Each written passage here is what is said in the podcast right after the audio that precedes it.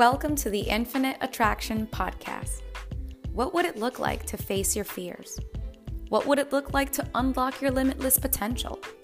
This is a podcast just about that infinite attraction. Now let's get started. Hello, everyone, and welcome back to the Infinite Attraction Podcast. It's just me today, so let's take a moment as we digest the last episode and we talk about self care and self love. But first, I want to thank you. I want to thank you all for taking the time out of your busy schedules and for tuning in. I'm eternally grateful for all of the support and the feedback I've received the past couple weeks. But most of all, a big shout out to all of those who have personally reached out, sharing your stories and connections to the show. I want you all to know that I'm here. I understand you. You are not alone. Thank you for trusting me, and thank you for tuning in for you. This podcast has already taught me so much. This journey has made me recognize that whatever patience I thought I had before, it clearly was nothing. It was an illusion I told myself to sleep at night. Like I said, this podcast has taught me a whole new lesson, not just on patience, but on compassion, self love. And to be honest, I haven't been very kind to myself lately. So let's dive into my brain and what I've been thinking.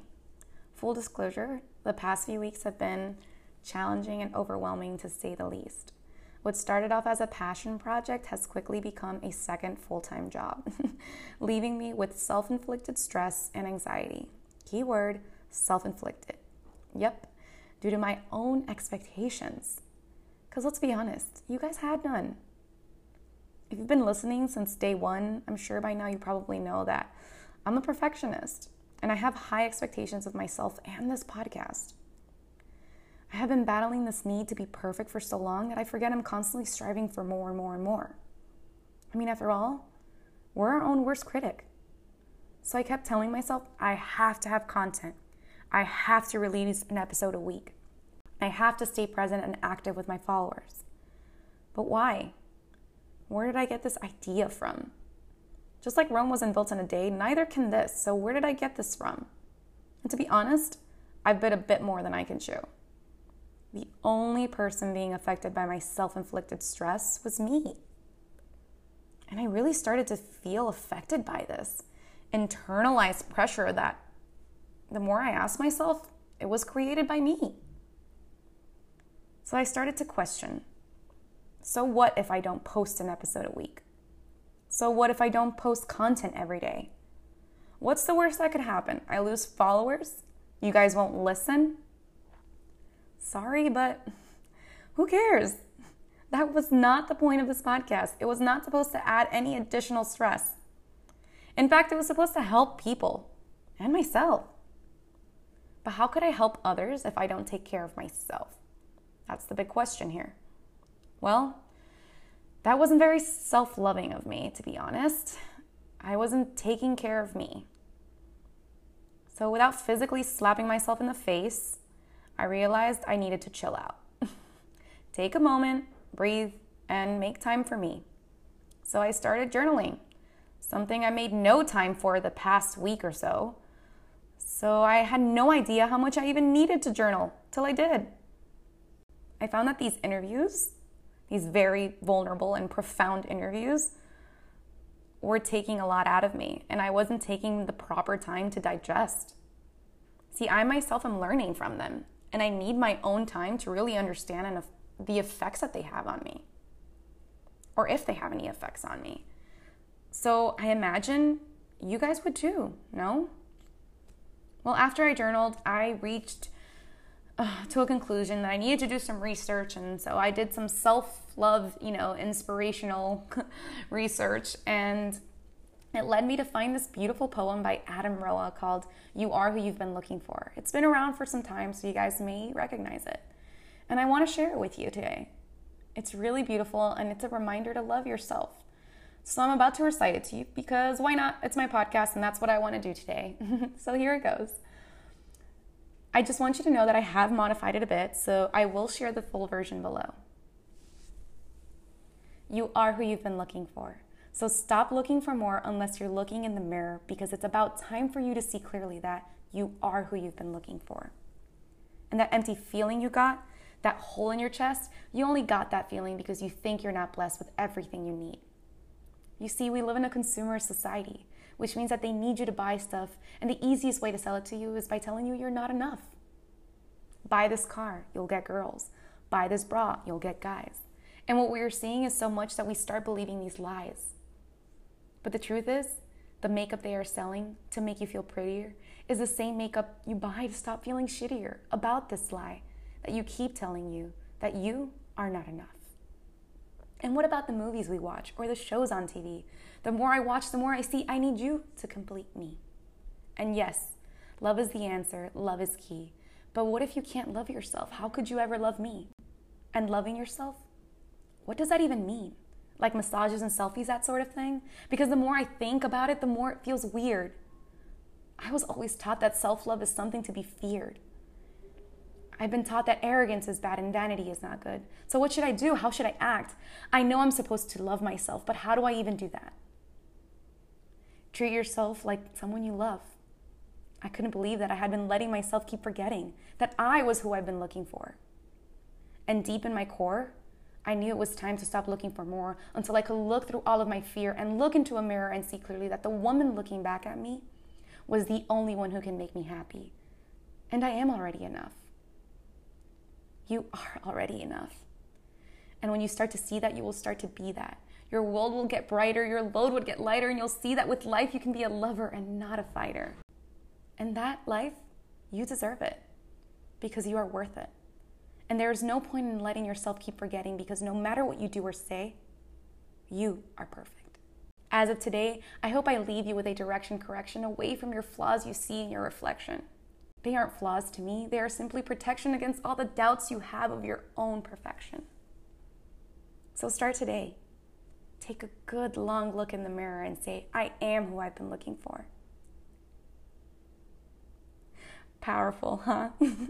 and that sets the stage for one question, or this question What exactly does self love mean?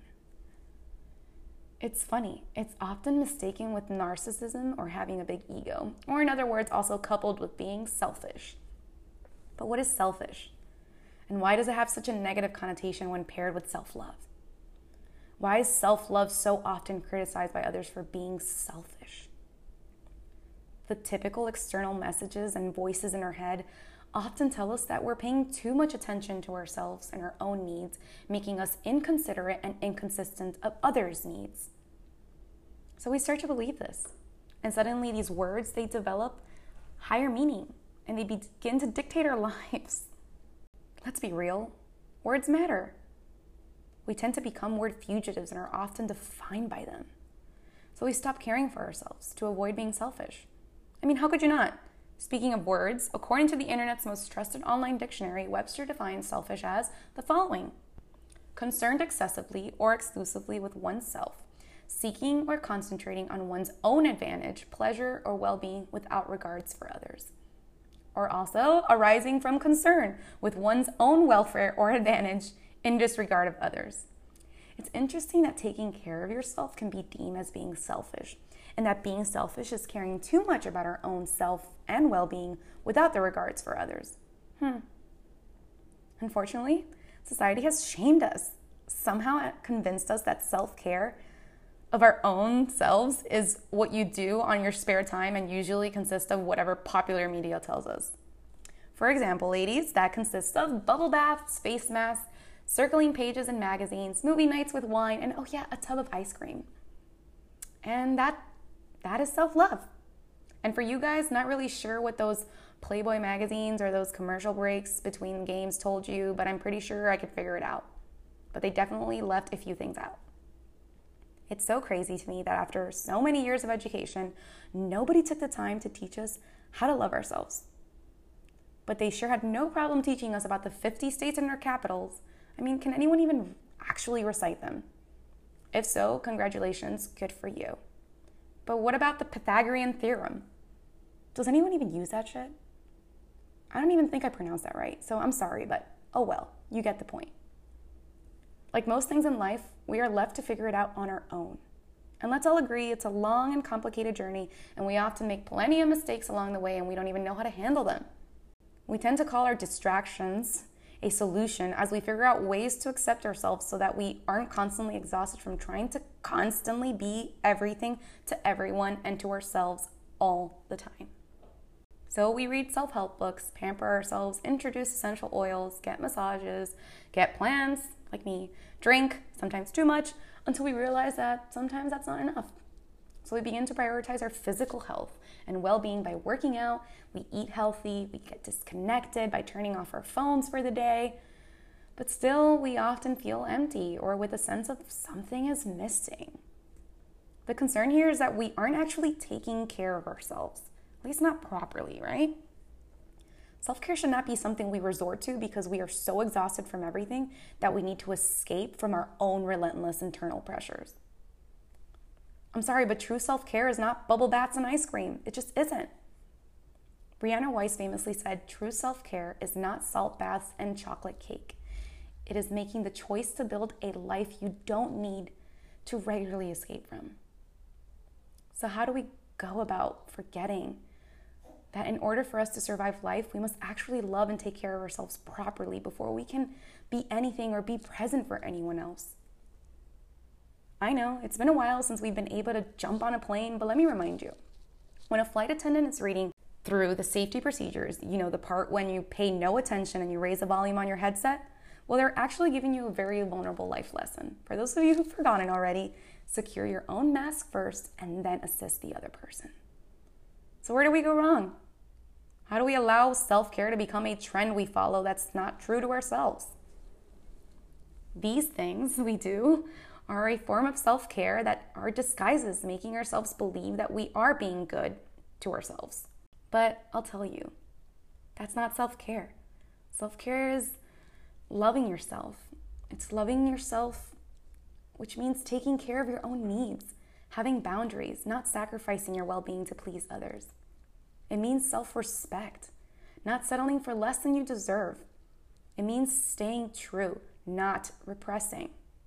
It means accepting ourselves with the good, the bad, the ugly, for being too sexy, too skinny, too short, too loud, all of it. It's about making time to do what nourishes our soul, regardless of what others think or need of us.